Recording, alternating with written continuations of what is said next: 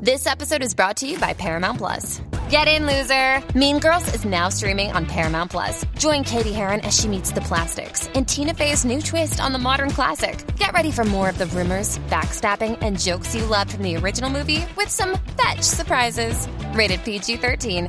Wear pink and head to ParamountPlus.com to try it free. Step into the world of power, loyalty, and luck. I'm gonna make him an offer he can't refuse. With family, cannolis, and spins mean everything. Now, you wanna get mixed up in the family business. Introducing The Godfather at ChumbaCasino.com. Test your luck in the shadowy world of The Godfather slot. Someday, I will call upon you to do a service for me. Play The Godfather now at ChumbaCasino.com. Welcome to the family. VGW Group. No purchase necessary. Void where prohibited by law. See terms and conditions. 18 plus. I have PenFed, that's a fact. I have PenFed, that's a fact. My credit card purchases get me cash back. My credit card purchases give me cash back. No one else gets these rewards. Sergeant, that is just plain untrue. What in tarnation? Sir, PenFed's Power Cash Rewards Card isn't just for military members. Anyone can get cash back on all purchases. Ah, Figgins, you've ruined my favorite song. PenFed Credit Union. Visit PenFed.org slash PowerCash. To receive any advertised product, you must become a member of PenFed, insured by NCUA. Hey, everybody, this is Keith Caulfield And Katie Atkinson. of the Billboard Pop Shop Podcast, and you're listening to Billboard's Pop Shop feed. Because the Pop Shop family is growing, and now we've got new weekly shows in our Pop Shop feed in addition to the main Pop Shop podcast. If you subscribe to the Pop Shop, you'll get not just the Pop Shop podcast, but also a show dedicated to reviewing the newest tunes, must hear music, as well as a retro show that celebrates important anniversaries in music, coming around again. Today on the Coming Around Again anniversary podcast, Billboard.com senior associate editor Andrew Unterberger discusses a pair of classic albums turning 20, with Billboard senior contributor Gil Kaufman calling in to discuss Third Eye Blind's self titled debut, and Billboard senior editor Joe Lynch stopping by to remember the Chemical Brothers' Dig Your Own Hole. So be sure to subscribe to the Pop Shop feed in iTunes so you never miss any of our pop centric shows. And give us a rating or review to let us know how much you're enjoying each segment of Pop Shop. And now, coming around again.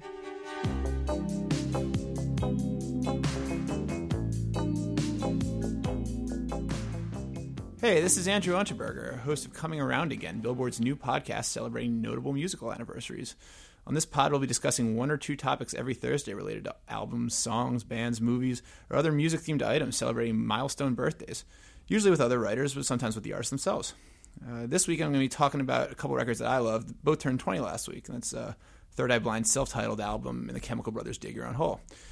I like the idea of pairing these two albums because together they kind of represent the opposing directions that alternative rock was being pulled in back in 1997 after the last bits of the grunge movement that defined the early decade basically died out.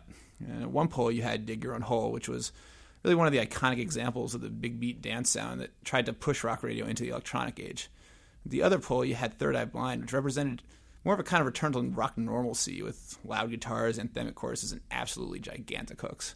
These albums met with varying levels of commercial and critical success at the time, but today I really think they both still sound fantastic. So I, I hope that you'll enjoy listening to me and a couple of my Billboard coworkers sharing our thoughts and memories of these two albums, and that you'll check back every Thursday to hear which of your other favorite artists and albums are coming around again.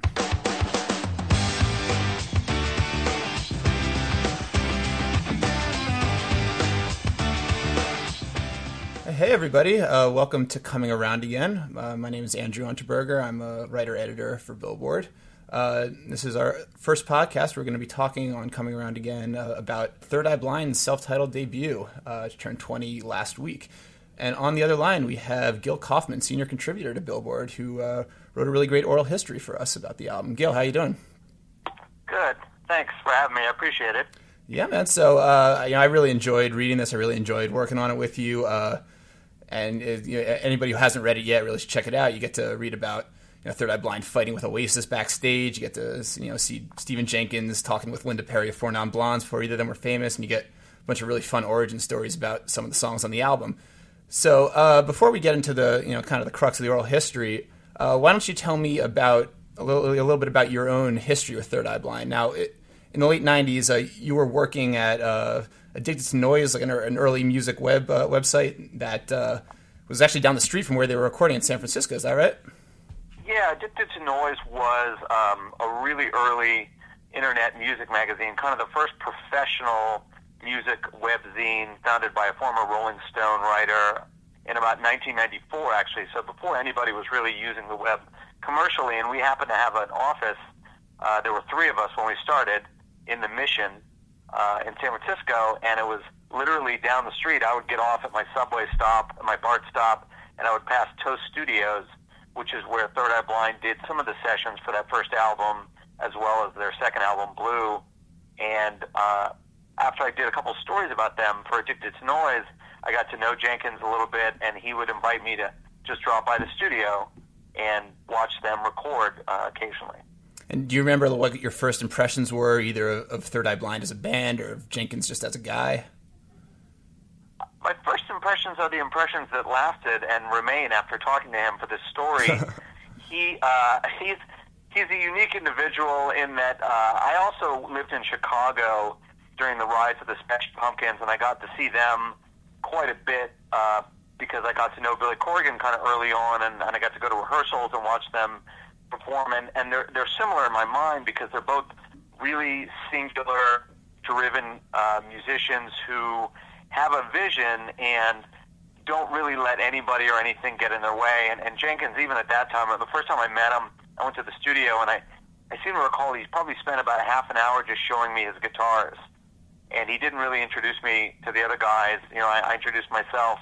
And, um, you know, if you talk to anybody about Stephan Jenkins, one thing they will tell you about Stephan Jenkins is he is third eye blind, and he firmly believes that. And I think what was interesting about the oral history is it kind of reinforces that idea that in his mind everything is you know that is third eye blind. It, it comes from him, and it's and it's true in a lot of ways, and it's also the mythology that he's built up. So I I got that almost uh, instantly from meeting him that that that idea that he is third eye blind and everything that comes from third eye blind uh, springs from his from his brain. And and so you know while while you're kind of witnessing him trying to you know push this vision out into the world. Is, does it seem like it's something that I mean? Did it seem to you like it was going to be something that connected with people the way it did? Did, did the songs kind of jump out right away, or was it surprising when, when he kind of took over the world that year? I I remember listening to this album when it first came out, and you know I, I think to this day I just saw them last year, and I've heard Semi Charmed Life probably a thousand times and that song is one of the most undeniable songs to come out of that era. I think it's just, you know, you talked in talking to him about the story. He talked about the origin of it, and it took years and years for that to come together. And and he was 32 when he broke through. And I think that there's something about you know those songs and the way they put them together that really do have a legacy. And, and there's a reason we're talking about it now, and and people still listen to the songs. When I go to see them now, it's mostly 20 year olds uh, at the show. I don't know how they discovered Third Blind, but there's something about those songs that I think have really lasted. That album, especially that first album, um, that that just has a legacy that is undeniable. Yeah, I mean, I think I, uh, I'm a couple years younger than you are, and when I was uh, when I was 11 is about when when the band really broke out in 1997, and you know that for people who weren't necessarily around at the time or weren't you know super plugged into alt rock, like you might look back on that year and sort of assume that you know the the 1997 alt rock was kind of defined by I don't know like like Radiohead or uh, you know the, the, the big beat movement, the you know the electronica movement that really, that really tried to take hold there.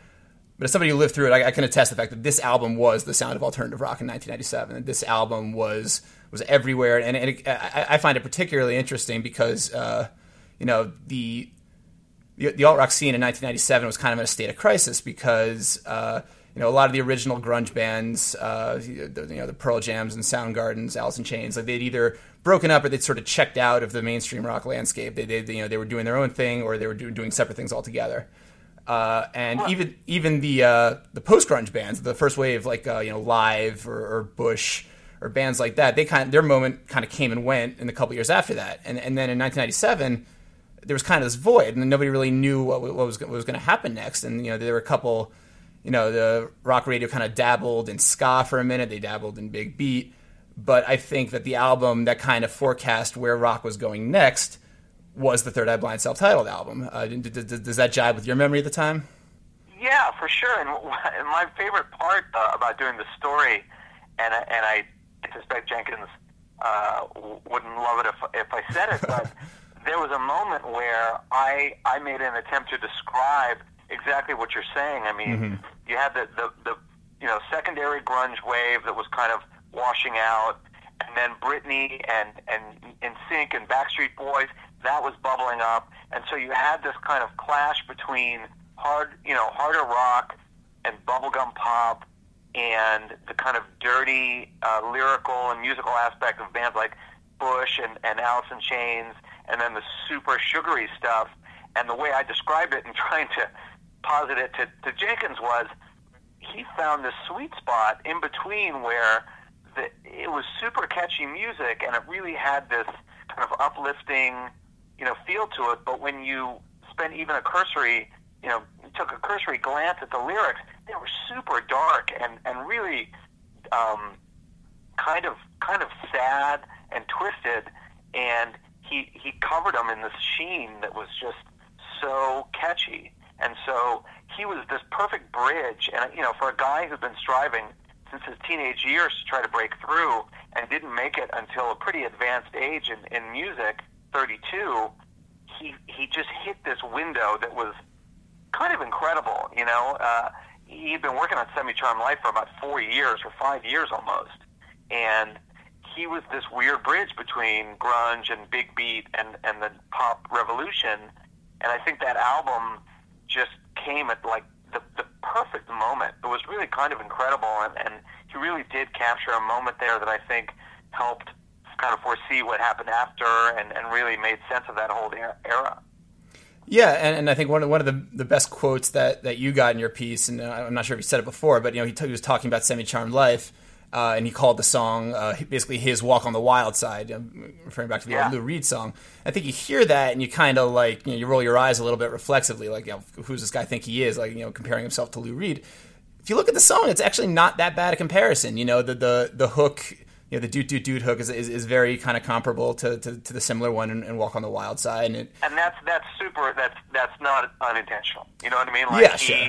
there's nothing he did, and in talking to him over the years, very little is left to chance in what he does. I think he he thinks and overthinks things a lot, and and that that is a total callback to that song. He has as much said it when I talked to him, and I and I think, you know, between the lyrics about crystal meth and just Mhm. all the all the kind of you know lyrical allusions to things you don't hear on pop radio you know, especially at that point, um, I think I think it's it's really an apt allusion to that to that song. And that's probably true. Uh, and I'm sure that's that's what he hears when when he hears the song. I think if you're listening to the song on radio in 1997, you probably think of it the same way you think of Hanson's MMMBop. You know, the same kind of onom- onomatopoeic hook Totally. that you know you, you don't necessarily. I mean, it takes a lot of listens to the verses of Semi Charmed Life before you really pick up on the kind of underbelly of the song. But the the, sure. the do do do part that pops that pops immediately, and I, I think that kind of gets at the core dilemma that that you kind of brace when dealing with Stephan Jenkins and Third, Third Eye Blind, which is that this guy's perception of himself and his music and his place in the rock universe is totally different than the way he's perceived by anybody else. So, uh, but before we before we started talking on the show, I, I, I kind of gave you a homework assignment. I asked you to come up with uh, a way to fill in the blank to this sentence, which is uh, Stephan Jenkins is the '90s version of blank, but he thinks he's the '90s version of blank. And did, did, did you come up with uh, with good names for that? Yeah, I mean, I I, I think I think he he thinks he's the Prince slash Lenny Kravitz Wow. of the '90s. You know, in in that he thinks he you know he's a guy who plays a lot. You know, he plays drums, he plays guitar, he plays bass, he writes lyrics, he writes melodies, he produces. He's a one man band. Um, but really, he's he's kind of the Billy Corgan of of the '90s in that he's got great ideas. You know, Billy Corgan was a Billy Corgan in the '90s too. He's got Cool, Billy great the ideas. 90s, yeah. He's super talented. He's he's a great musician. Um, but nobody, you know, except for Prince and, and Lenny Kravitz to a degree, Mm-hmm. works in a vacuum. And I think what was interesting to me about this story was the Rashomon tale of this album, right? Sure, so yeah. if you if you hear you know him tell it, everything on this album, he, he as much says to me, there is not a single lyric or lyrical idea on this album that didn't come from me. Um, but almost everybody else who I talked to had a different story about that. So I think he, you know, he thinks of himself as this one man band who whose vision is Third Eye Blind, but I think he's more akin to somebody who has a great vision, but really does need that great supporting cast to get it done, which Billy Corgan had as well. I mean, James Iha, I saw the Pumpkins probably 50 times in their heyday, and you can't tell me that, you know, Billy Corgan couldn't have done what he did without Jimmy Chamberlin's incredible drumming and James Iha's, you know, rhythm guitar and some leads that he, you know, occasionally got to slip in, you know, or even Darcy. So I think in talking to Eric Valentine, the, the co-producer of this album, he would talk about in this really, um, really visceral way about all the things that the other guys did. You know, Kevin the guitarist, how he brought this shoegaze aspect to the record, and Orion the bassist who was playing eight-string basses and triple and quadruple, you know, um, uh, tracking bass parts, and the drummer Brad, and you know, just all these elements that that were so vital to the album that that made up the album that you know Stephan will tell you is his entire vision. So I think if if I were to answer that question, that's what it would be. You know, he thinks he's Prince, but he's really more like Billy. And it's interesting to to hear you bring up uh, Kevin Cadogan or Cadogan. I'm always going to pronounce that name wrong, yeah. but uh, he he kind of played a bigger part in the story than I was expecting, and, and I was I was surprised, uh, you know, an adjective that you mentioned yourself and that a number of people in your story used to describe his kind of guitar playing and tone is, is shoegazy, and, and and that's a strange word I think to hear connected with Third Eye Blind when most people. Uh, you know, you know, you know, '90s rock nerds that even know what shoegaze is in the first place. When they, when they hear that right. word, uh, they think you know wall of sound guitars. Uh, they think My Bloody Valentine and and and Ride and a bunch of bands that were, were more on the indie side of things and definitely nowhere near the commercial stratosphere of Third Eye Blind. So it made me wonder like is, is this guy kind of the you know the, the, the, secret weapon of Third Eye Blind is is he like you know the John Cale of the group to go back to the Lou Reed metaphor is he the guy that kind of gave them that I don't know that that musical edge that that artistic credibility that they lost because after he he left after the second album I, I I think it's fair to say that I mean I, he would tell you that and Orion said it and Eric said it I I think what's funny is I hadn't listened to the full album probably in 10 or 15 years and and I went back and listened to it probably, you know, 10 or 15 times in writing the story. And I, I was blown away by the nuance and, and the kind of depth of his playing, you know, as well as Orion's bass playing and the drumming. I mean, it, it's a much more musical album than I remember it being. And the, the parts, now that I've heard them talk about it and heard them describe it, are so much more distinct in my mind. And I was looking for it, obviously, but but the way that he plays on this album is really subtle and and it's pretty beautiful at parts. I mean, there's there's parts where he he really does. You can tell if you listen to it with with the right ear that he is going for that Kevin Shields kind of My Bloody Valentine thing, and it's not you know it's not aping it. It's not he's he's not ripping anybody off, but he definitely has a sound that that is is super unique to this album and and this era. I think. Yeah, and so um, it, it makes me wonder, you know, what what was it about Stephan Jenkins that that that ended up being so untenable to have this other guy in the band kind of co-leading their artistic vision? Is this guy just a narcissist? Do you think? You know, I love. I, I go back to this quote, right? So it's in the story, and, and I asked uh, Stephan. I said, "What changed when Kevin and Orion joined the band?" Uh, or you know, did anything change when they joined the band? And his response was very very curt, and it was no, not really. And and I think that kind of tells you a little bit about this band. I you know if if you look at the the history of it, there's a series of lawsuits uh, over credits, over you know um, royalties between the manager and one of the couple of the previous band members, and and I you know Kevin was very Kevin and Ryan were both pretty pretty hands off about it, but I, I think they made it clear in talking to me that it was a difficult situation. I mean, Stephan is is a kind of guy, and and again, I used the Billy Corgan illusion. I I saw when when the Pumpkins played this show in this tiny tiny club in Madison, Wisconsin, when they were recording the Siamese Dream there. Um, it was it was probably a hundred person club, and they were just playing those songs for the first time or one of the first times, and at the end of the show, Billy wanted to keep playing, but but James didn't, and I saw them get in a fight in the back alley. And at some point, I you know it looked like Billy literally kicked James in the butt. you know, because he was so mad that he wouldn't come back out and play more songs. And I and I think that's kind of the, the you know Third Eye Blind is is one of those things where the ego of the leader was was so big that it, it was hard to find a space for yourself in the band. You know, I think at one point Eric Eric said to me that that you know he was he was really proud of having worked on this record, but he didn't see any way that it could sustain itself as a band just because of the way things were were you know in the, in the personal the personal realm. It was just it was too hard for them to keep it together because of the clash of personalities, and it, and it was a bummer. I mean, at one point he handed over a recording of this album. He had this studio he told me about. Um, it was called Hunk of Shit Studios in Redwood City, and he you know let them come in and record there, and he handed it over to this guy Jason Slater who worked with him, and he was just like, "I'm to let you do this." And at some point, Jason came to him and said, "Hey, man, I I need you finish this record. I I can't get it done."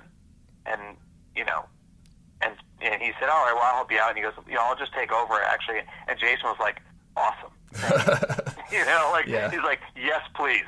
You know, he's like, "Dude, I'm out of here." You know, so I I think I think there's a magic that that is caught on albums like this, and you look at any of those bands from that era, Oasis, you know, to a lesser degree because they they were able to stretch it out over a couple albums. There's a magic that you catch with these kind of bands, and and when you have a strong personality like that, sometimes it only lasts one album or two albums, Mhm. and and sometimes that's enough. You know, sometimes that's all you need. You you only need those one or two albums. And I think in the case of Third Eye Blind, it was just too volatile, and I think you know they managed to make. I think Blue is also a pretty decent album. Uh, you know, a good album, but they couldn't keep that together. And if you look at the the timeline of this band, there's been a number of people in it, and I think that's that's a testament to the fact that it's it's a difficult row to hoe. You know, if you if you're in there with Stephan. For sure. Uh, but- the interesting thing uh, to me about all this, you know, uh, as we're talking about kind of Steven's, uh, you know, megalomania or maybe just kind of uh, like the, the, the fact that, you know, through all this, I would say probably that their second best known song and the second biggest single off this album is, is an incredibly empathetic song in, in, in Jumper, which is, you know, kind of their. Uh, you know, it's Stephan saying to, to uh, I think based on a true story, as, as you kind of relate in your piece, about him saying to, to somebody who's going through a really tough time, like, hey, you don't have to go through this. And uh, if, if, you know, even just talking to me about this makes it too painful for, for me to be in your life, then I, I'd understand if you didn't want to see me again. And that's an incredibly sort of giving sentiment, it's an incredibly selfless sentiment, which makes for an interesting juxtaposition with what we know about him as a creative figure. Yeah, no, I, I think that story, when he told me that story, and I've heard it before, but it really, you know, he said really beautiful things about how, you know, when you make yourself vulnerable by, by putting yourself out there to help somebody, sometimes it's so raw that they can't, they can't look at you anymore. You know, and in this case, it was a woman uh, who, had, who had been sexually assaulted and she needed money um, to take care of some medical things, and she couldn't go to her parents, and so you know, she gave so much of herself to him and telling her, you know, him of her story that it was too painful to even interact with him anymore. And he was like, you know what? I get it. And he took that that really difficult situation and he turned it into a song. And it's a really beautiful song. I mean, go back and listen to the lyrics, and and you really now that you know the story, it's it's an incredible song. And I, and I think he he was able to capture a, a sentiment in that song and a, and an emotion that really points to his gift as a songwriter. I think he does have an ability to be empathetic, but it comes with this this kind of uh, other side of him that makes it difficult for him to empathize sometimes with the people he works with. All, all true. Uh, and and so, would you say that, that doing this oral history it, has it made you like the band more? Has it, has it made made you like them less? So, what does does it affect your opinion of the album at all? Um, it, it makes me a lot more interested. It, you know, like I said, it, it made me more interested in going back and listening to it and really digging into it a little bit more. I I don't think anything about the interviews I did, including with you know Sylvia Rhone, the legendary uh, music figure who who signed the band, um, and who said that she was blown away by Jenkins and the band, and, and thought they sounded beautiful. He looked like a rock star. She was immediately sold, you know, without knowing anything about them. When she saw them play at the Viper Room at a showcase with like you know pretty much every other major label there, you know, I, none of that changed my thought about the band. I, I, like I said, I've seen them a bunch of times, including over the last couple of years, and when you hear these songs, they're just undeniable. And I think it kind of cemented in my mind that these guys captured some magic that, you know, like What's the Story, Morning Glory, or Siamese Dream, you know, or any of those landmark albums from that time really really, you know, deserves a, a spot in the rock pantheon. And, I, and you know, some people think this is kind of a slight band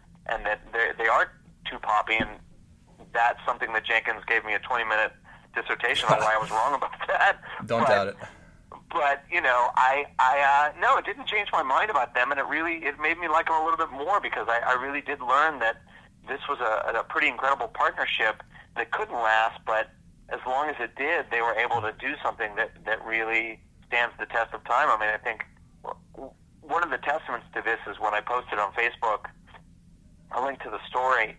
I was blown away um, by the amount of people who hit me up on Facebook and kind of on the side and said, "Shit, I, you know, I, I love this album, black, white, you know, like every kind of friend of mine was like, "Yeah, man, I love this album. I was just listening to this," or "Yeah, I forgot how much I love this album." And these are people who range from their, you know, late twenties to mid forties, and they all have had that same oh yeah reaction to it that you don't get with every album. Um, there's something about this that that really uh, affects people in a way that, that's kind of ineffable, you know. Yeah, I mean the the one thing that separates it uh, in, in, a not so good way from those other albums you mentioned, the Siamese Dreams and whatnot, are, that you know the, you should have saved some of those singles for the second side of the album because it's just you know the first six tracks, it's the five singles and Narcolepsy, which might might be the best album track on the album. Yeah, and it, it's hard to maintain that for another eight tracks afterwards. But but you're right that that the uh, the singles hold up about as well as anything from that era. It's it's a more musically and thematically complex album. I think a lot of people probably remember,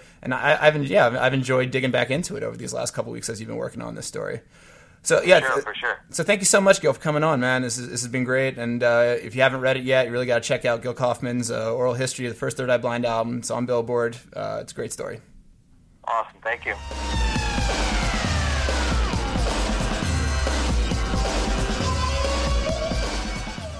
Hey, and welcome back to Coming Around Again. Uh, we're going to be talking next about the 20th anniversary of the Chemical Brothers' uh, big beat masterpiece, Dig Your Own Hole, turned 20 late last week.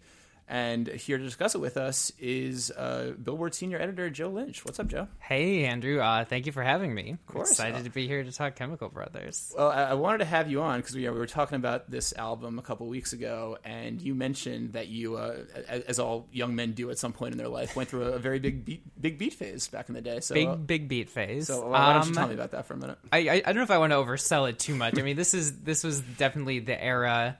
Um, let me set the scene. It's the late Please, 90s. Yeah, yeah. Uh, music was something one had to pay for and Heard of that. therefore you know there was there was not a youtube or a spotify where you could just easily readily sample things so if something wasn't on the radio um, you pretty much had to go out and buy the album so i would say i was a fan but my because it was something i liked a lot when i was that age my knowledge is certainly not extensive it's very much limited to the albums that i went out to buy and, um, can you name some of those for the for the readers at home? Who I I was very very. This was one of them. Chemical Brothers, Dig Your Own Hole. I loved. Uh, Chemical Brothers, Exit Planet Dust was one of my favorite albums to drive around listening to. Uh, Fatboy Slim's albums. I like The Prodigy. Um, and then the rest was all kind of stuff that I just heard, you know, like I don't know, Crystal Method or whatever through mm-hmm. friends. And I was I was never super into that either a lot of the other ones. Um, the second tier. Yeah, the kind of second tier associated with it, I never glommed onto as much, maybe because I didn't have the album, or maybe just because it wasn't my sort of thing. Um, but Chemical Brothers, I would say, you know, I really loved when I was in high school. Um, didn't listen to for a long time after that, and then kind of when this electronic renaissance, like when EDM became a, a term that people started sure. using again, I remembered it. And I started working out while listening to it, and I was like, "This music is just so like it's just so every like there's always just so much forward motion in it and it's just very like joyous music. It's uh it's really fun. It's you know even when it's like being weird and has kind of uncomfortable sounds in it it's just really fun music. Yeah, no, I, I, agree with all of that, and and certainly at the time, you know, I, I, was, I was, I was I was a young teenager at the time, and I, I certainly had no knowledge of the history of electronic dance music. Uh, Yeah, you know, any of the. Chicago or Detroit stuff. Obviously, I didn't find about until much, much later. So this was kind of the year zero dance music, as far as I was concerned. Totally, yeah. As far as I was concerned, I mean, I knew I had, I think, the Aphex Twin uh, ambient sound CD, and so I was aware that there was like kind of a As, as a ten year old, you're not as a ten year old. No, Okay. no. I would, I, I would have been like, and I didn't have this album when it came out. I should say I had it a couple enough. years out All later. Um, you know, mid high school. I, you know, so I was aware that there was kind of this underground background. Um, but yeah, as far as I was concerned, dance music was this European thing. And Americans didn't listen to it. It occasionally made an appearance on MTV, but my parents didn't even have cable, so like this was all very like um, otherworldly for me. Um, but I think you know, I mean, this album, like, it's just. I know a lot of people think it's their best. Personally, I skew Exit Planet Dust. I Sure. think that's probably because it was the first one I bought.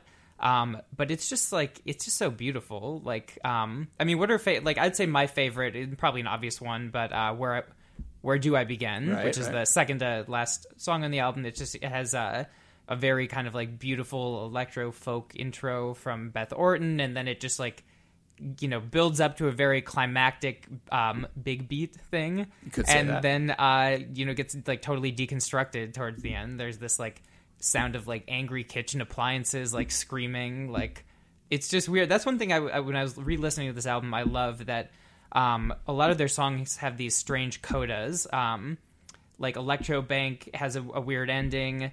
Uh, the Get Up on It like this has kind of like it. Uh, it takes the vocal and like chops it up and repeats it over and over, almost to like an annoying point where it kind of sounds like cats yowling. Like there's just like a very they do a like every song, maybe not every song, but many of the songs like end in a strange way that Mhm. I found found very compelling. Well, it's a, I certainly have my favorites on this album too, and I'll, I'll talk about them in a second. But I think the thing that I like about this album the most, this is this is one of my you know 10, 20 favorite albums of all time. It's it's been a been, been a major fixture for, for twenty years now. I, I I- I think I bought it close to when it came out. Uh, you know, I was very taken with the music videos, and uh, this was this was sort of my entry to that world. This and a couple other albums from that year. But the, the thing about the album that struck me at uh, you know when I first really got into it and, and continues to strike me now is that it's it's seamless. Uh, You know, it's Mhm. I think uh, eleven or twelve tracks, and it, it's it's basically continuous from one song to the Yeah. next. There's very few hard gaps. There's there's very few obvious breaks in between the tracks, and and as you say, they're kind of these. Uh, these outro coda things that, that work as sort of interstitial, like uh, Mhm. like stitching in between the songs. Yeah. uh, and that is something that like I really miss uh, in terms of uh, of electronic albums, and that you don't really see. You know, when when Calvin Harris puts out an album, when Zedd puts out an album, dudes like that, basically singles compilations. They're they're Right. glorified. It's like okay, here's one song, here's the next song, here's a song after that. Yeah. And this song, this album rather, it's it's like listening to a really awesome DJ set. It's like Mhm. just just kind of being taken. Forgive the cliche, but being taken on a journey. It it, it, really is. I forgive that. Well, thank you, Joe. I appreciate that. It is, it's a, it's a one hour listening experience, and I don't think you can really. I mean, you can separate the songs, and radio tried to, but it's much much richer to listen to altogether. Yeah. Uh, and I, I asked our uh, our senior dance editor Matt Medved if if, if, that, if he thought that, that was something that might ever come back in dance music, and he says, well, you know, we might get a little bit more of that as. Uh, as, as sort of the, the live DJ uh, set experience turns into just a live performance for, Mhm. for dance music. I guess people get tired of, uh, of just the DJ sets and they want to hear that next level. And he says, you know, Porter Robinson might do stuff like that some days, but he but he brings up, and I sort of agree that the streaming era makes that very difficult now, where Yeah. like you, you get you know.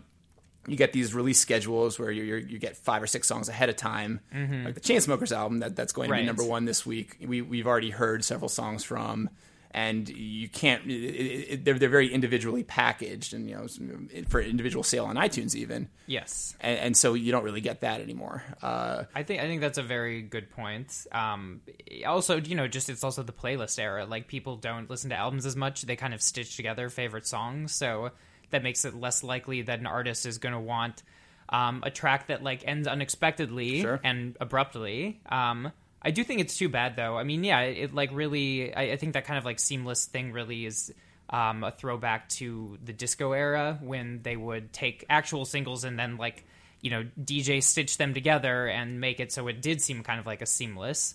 Um, experience. And and there is a lot of disco on this. Like, it doesn't matter. Might be my f- other favorite song on the album, and that one you know has that great like disco hi hat thing going Yeah. throughout. I remember there there was some publication I can't remember some some UK dance publication that did like a list of the 100 greatest dance songs of all time, and they had uh, I think it, doesn't matter it was like in their top 10, Wow. and, and, like most of it was like very like old school disco kind of uh, Sylvester type stuff, Mhm. but they, they made an exception for this one deep cut on the Chemical Brothers album that that definitely made me hear it in a new way. That's awesome. Uh, but my personal favorite song on the album is, is kind of a predictable choice, which is which is "Setting Sun," which was the, the lead singer, one. the lead Yeah. single off the album.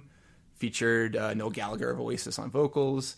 Had a great video that they played a lot, uh, and to me, this song is still an absolute mind warp. You know, they they uh, they kind of swiped the the drum part from uh, the Beatles. Tomorrow Never Knows, Mhm. and I, I know I know you're a, a big Beatles fan as well. Never Uh, heard of them, but no? uh, no, yeah, I, I Well, you- love. you found out about them through the Chemical Brothers, as, the as- Chemical as- as most people our age did. Yeah, sure. Um, Uh, yeah, no, it's. I, I always wondered. Um, I have no idea, but like, it it seems a little cheeky, and they are British, so they would be cheeky. But to like take a very Beatles esque song, kind of has that like Middle Eastern Tomorrow Sure. Never Knows thing, and then give it to Noel Gallagher. You know, O- Oasis were obviously accused of like being a little too close to comfort for the Beatles. So I wonder if that was like a little bit of a playful sort of thing with them. Yeah, or- maybe. And, and, you know, Noel Gallagher has obviously never had any problem leaning into uh, his his cartoonish uh, fixation with the past. Right, And, uh, yeah. Out of, out of curiosity, have you, have you ever heard the Oasis demo version of Setting Sun? I think it came I've out. not, no. Came out, I think, on the uh, the Be Here Now 20th year anniversary, and that's a No, another I- I discussion for another time. But Yeah. uh, that that's it's very interesting because it, it, it's in the Oasis version, it, it is kind of a verse chorus sort of song, and Mm-hmm. it, it kind of follows a, sort of predictable chord structure, and it, it's a good melody, but it's not necessarily like a particularly great melody. Mm-hmm. But in the hands of the Chemical Brothers, you know, they they, they warp it, they, they kind of stretch it out like taffy, and, and then they they drop this incredible like atom bomb break right in the middle of it, and and then come back, and it's you know explosions everywhere, Right. and it's it's unbelievable. You know, you, you talked about this already, but just how propulsive the music is. You know, the drums never stop, and it, it, it, it just it's it's it's. I, I've never tried it as a workout music, but now I think I might have to. I think it's this, it's yeah. a good one. I mean, yeah, and I, I agree with what you're saying. There is a little kind of what we're saying with the propulsive thing. Like you do when you lose that, there's something a little bit sad about losing that in culture, like a, an hour long mix. Um, you know, and obviously people make kind of like mixes of other people's songs, but kind of a seamless album of dance music that just goes Mhm. from one thing to the next. I would not be mad if I saw that come back. No. Um, I mean, and this is certainly not recent, but um, not to bring it back to Madonna, but I'm going to find a way to. But- Always comes back to Madonna. But um, she had the Confessions on a Dance Floor album, which was her disco throwback. Um, and she released two versions of it, one of which was separate tracks, and then the other was kind of like a seamless mix where I did not know everything like kind of did like one track into the other. Um, so I mean, maybe someone could do something like that. Yeah. I, I don't know. Get Madonna and the Chemical Brothers together. That would have been incredible. Yeah. As, so you know, uh, f- uh, you, you, you, we were talking about this before, and you said that uh, you know it'd been a little while since you had listened to the album, but uh, you're you're gonna you're gonna give it another shot uh, in preparation for the podcast. So I'm curious, did any aspects of the album stick out as particularly dated to you? Is there anything that you're like, uh, maybe that hasn't aged so well? you know, oddly enough, not really. I mean, the only thing I would say is um, almost the opposite. I would say when it came out, again, I didn't get it in 1997 when it came out. I probably bought it in like 2000 or something. Um, I kind of thought Block Rockin' Beats was a little lame. I wasn't Yeah. super into it. It just seemed like like a not totally convincing attempt at hip hop. But listening to it now, it actually sounds. For some reason, I, I guess I'm giving it more of a pass. I, I enjoyed it a lot more.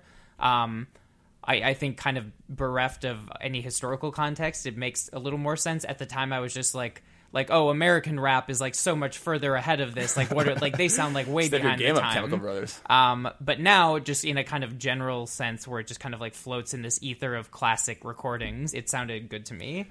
Um, so re- really, very little of it seemed. I mean, the only thing that stood out, and this isn't so much dated, but I was. It, it struck me, and I guess this is probably why you know, rock people liked the Chemical Brothers so much, is that there is so much guitar in this, which Sure. you don't get in modern dance music. Um, Electrobank has like a kind of a psychedelic fuzz breakdown at the end. Um, you know, the bass line is very prominent. Obviously, that's not unnatural for dance music. Um, but you know, there's a lot of a lot of guitar noises in this that you just really don't get um, in contemporary dance music, or even really in a lot of their contemporaries. I mean, Fatboy Slim wasn't very guitar heavy, maybe Mhm. bass line, but not otherwise. Oh, this this brings me to my next very important question, which is: Have you ever actually tried dancing to the Chemical Brothers? Um, that is an excellent question, and I think the answer is no. I Okay, mean, I, I- I feel like I've never been at a party where they've come on, unless I'm forgetting something. Well, But no, it- I, I, I asked because uh, you know, obviously, I, I was not. I, was- I was too young, as I, I imagine you were well as well, to be kind of part of the original rave movement. Not that Right. Chemical Brothers even necessarily had much to do with that, but uh, the only time that I've ever actually danced to the Chemical Brothers was I was at a friend's wedding, and uh, you know, he his friend was basically the DJ, so he got to call the shots on the playlist, and they they played Block Rockin' Beats, which was a, a big song for Mhm. me and some of my friends growing up and we had no idea what to do with this song. Yeah. it, it's it's it's actually a very slow song that just happens to have a very fast bass line. Mhm. And it, and listening to it now, you know, eh, for all for how propulsive the album is, which we talked about a bunch already, like. I don't know how you dance to this album. The, the, the, rhythms are kind of counterintuitive, and, and it's more Yeah. just like full body, like th- like, like almost like a, like uh the old school like electric electronic body music than than Yeah. actual like house four four beats that you can actually like, pump your fist to or whatever. Yeah, I think it's a lot of maybe like head bobbing music. I think when I was listening to it earlier today with my headphones on, my head was definitely going up and down pretty furiously.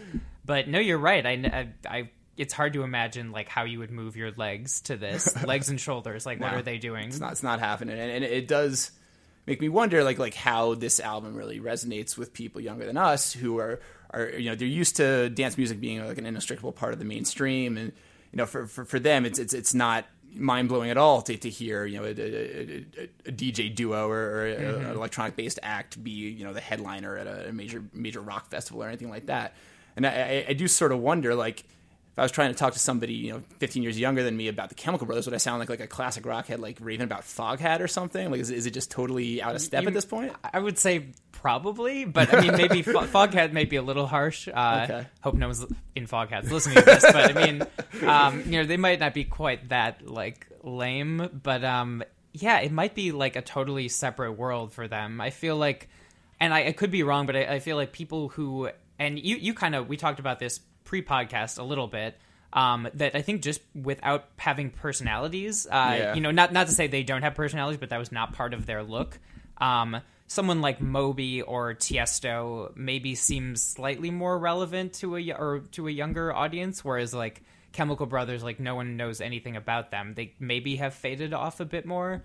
Um, but I could be 100% wrong. Like maybe people who love, uh, you know, like teenagers who love electronic music, like this is part of their mm-hmm. curriculum. I I can't really say for sure. Yeah, no, I, I, I you know, this, this is obviously a, ma- something that proved to be a major stumbling block for the Chemical Brothers because you know they, they didn't really know how to present themselves in any interesting way. And if you, you know, I, I went back and I read a couple like contemporary profiles of the Chemical Brothers, uh, you know, in preparation for this, and basically the writers all have to kind of deal with the the essential question, which is how do we make these guys seem interesting? Mhm. And they have no interest in seeming interesting themselves.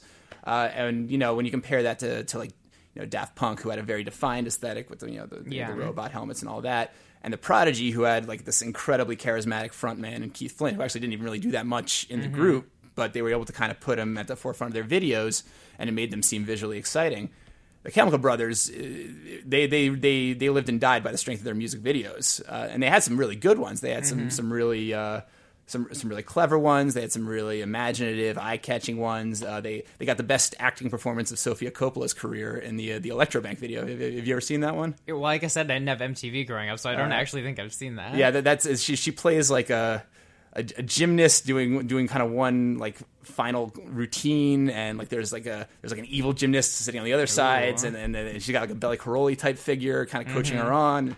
Her parents show up at the last second. It's, it's a great video, and it's a it's a fantastic uh, Sofia Coppola performance. I'll have to check it out. But uh, but yeah, the, the, the fact that you know we're, we're talking about Sofia Coppola uh, as a, as an important part of the, the Chemical Brothers image shows just you know kind of how how bereft they were of their own charisma. Yeah, I mean, it reminds me actually of, of a similar uh, act, Basement Jaxx, who Mhm. kind of the same fate befell them. I mean, like a great, great album act who I feel like are not super well known or talked about these days, at least among kids. Sure. You know, I think they're very well liked among people who grew up listening to them, but um, compared to, you know, like we said, like a Fatboy Slim or maybe a Tiesto who like the kids, I feel like such an, I'm not really that old, but you know, like who like teenagers are aware of still. Young young compared to us, certainly. Yes, um, not so much the case.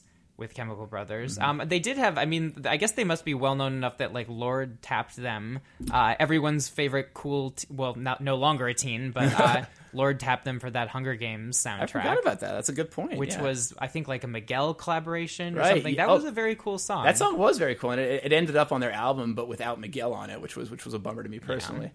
But yeah, you, you- you're right. And uh, again, when I was, I was talking with Matt uh, earlier, he, he mentioned that there are a couple kind of next gen electronic musicians that are st- starting to weave Chemical Brothers samples into their stuff, and, and and you know, kind of recognizing the legacy there.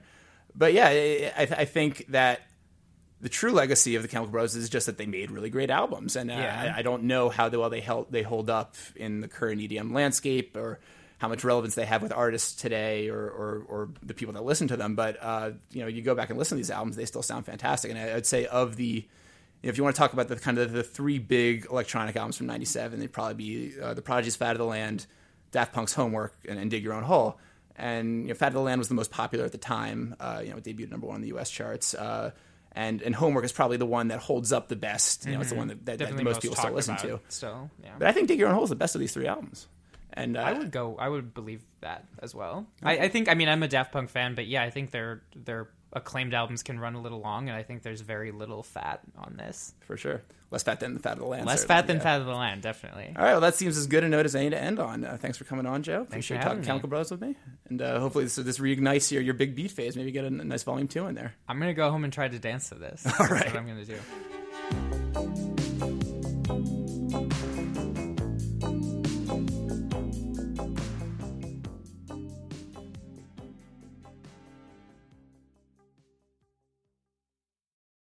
Judy was boring. Hello. Then Judy discovered ChumbaCasino.com. It's my little escape. Now Judy's the life of the party. Oh, baby, Mama's bringing home the bacon. Whoa, take it easy, Judy. The Chumba life is for everybody. So go to ChumbaCasino.com and play over 100 casino style games. Join today and play for free for your chance to redeem some serious prizes.